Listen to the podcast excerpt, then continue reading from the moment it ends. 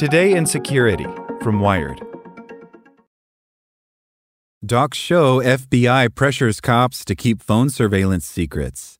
Newly released documents highlight the Bureau's continued secrecy around cell-site simulators, spying tech that everyone already assumes exists. By Dell Cameron. United States government records recently obtained by the American Civil Liberties Union show state and local police authorities are continuing to trade silence for access to sophisticated phone tracking technologies loaned out by the Federal Bureau of Investigation. To protect the secrecy, documents show police departments routinely agree, if called upon, to drop charges against suspects accused of violent crimes.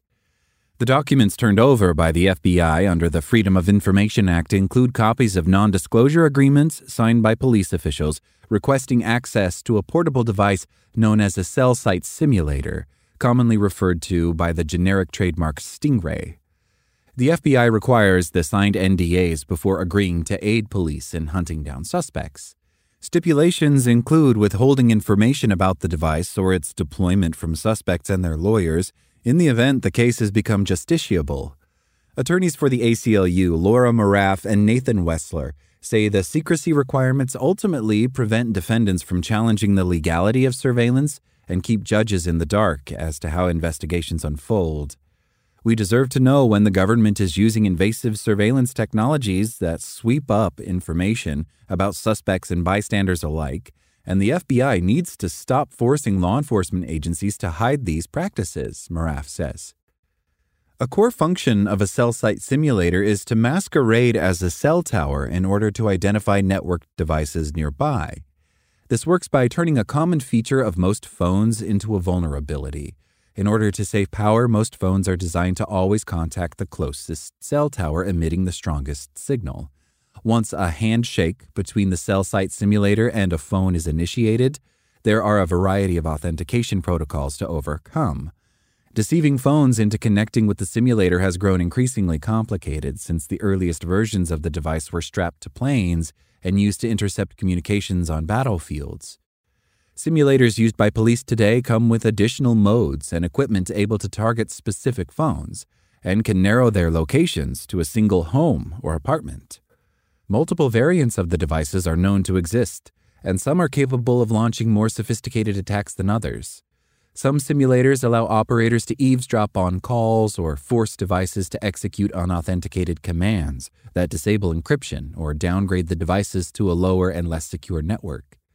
One command sent by a phone, for example, can cause towers to completely reject it, rendering the device useless. The degree to which government entities have ever employed these advanced features is unknown. Certain models used by the federal government are known to come equipped with the ability to intercept communications, but it's widely assumed this feature remains off-limits to local police departments. Hackers, meanwhile, have been able to assemble homebrew devices capable of these feats for under $1,000. The language in the warrants used by police to authorize cell-site simulators, a U.S. Justice Department requirement since the 2018 U.S. Supreme Court ruling in U.S. v. Carpenter, would not permit the wiretapping of calls. Despite their advanced capabilities, language drafted by the DOJ describing the devices is generally aimed at convincing judges that cell-site simulators fall into a category of technology similar to older police technologies like the trap and trace or pen register, names that describe devices and programs capable of identifying incoming and outgoing calls, respectively.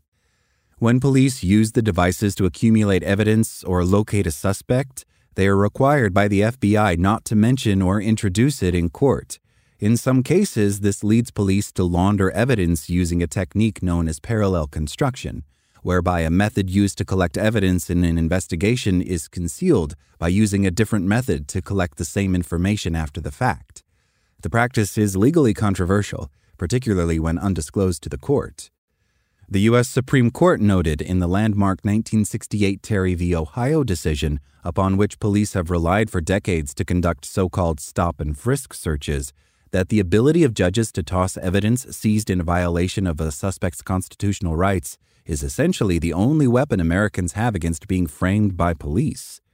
Without it, then Chief Justice Earl Warren wrote, the constitutional guarantee against unreasonable searches and seizures would be a mere form of words.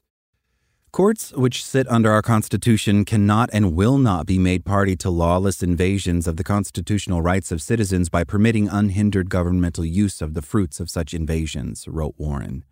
Thus, in our system, evidentiary rulings provide the context in which the judicial process of inclusion and exclusion approves some conduct as comporting with constitutional guarantees and disapproves other actions by state agents. In other words, it's the judge's responsibility to decide if evidence should be thrown out or not. Allowing it, Warren concluded, has the necessary effect of legitimizing the conduct which produced the evidence.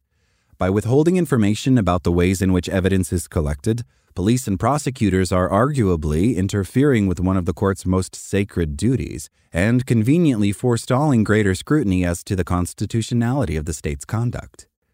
The FBI, meanwhile, argues that secrecy is necessary, as revealing information about such devices would enable criminals to diminish or thwart law enforcement efforts. Information about them is designated law enforcement sensitive and protected Homeland Security information, categories of unclassified information that the government refers to as for official use only. These designations generally prevent documents from being disclosed to the public. They are exempted from use in legal proceedings and may be stored on classified computers. The FBI employs a jigsaw or patchwork theory of information to keep even minor details about cell-site simulators from the public, arguing that details, no matter how small, may, like a jigsaw puzzle, eventually combine to reveal critical information about the technology.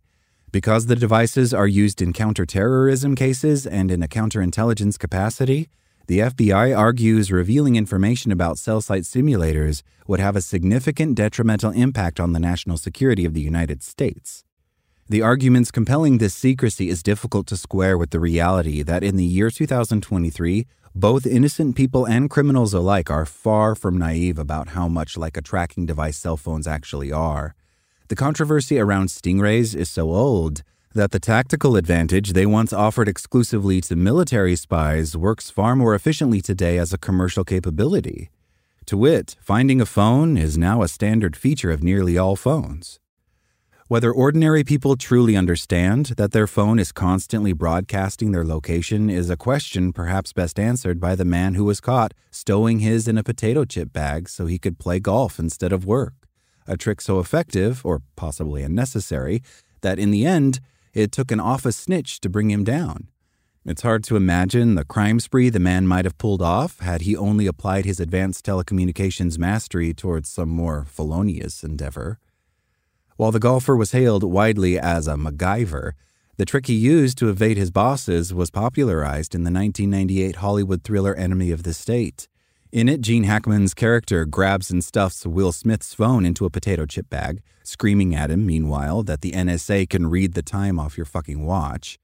The film is important because cell phones were basically new at the time, which is to say the knowledge or belief that law enforcement can track people's movements based on their cell phones entered mainstream culture before even a quarter of the population owned one. The man who kept his phone in a bag to screw off at work probably didn't care how the trick worked, though anyone who's lost a radio signal driving through a tunnel or parking garage is already equipped to suss it out. The FBI can track cell phones. Golfers know it. Bank robbers know it. Terrorists know it. And nothing that anyone says in court will change that. Thanks for listening. I'm Zeke Robison, and for more stories just like this one, visit us at wired.com. Like what you learned? Subscribe everywhere you listen to podcasts and get more security news at wired.com/security.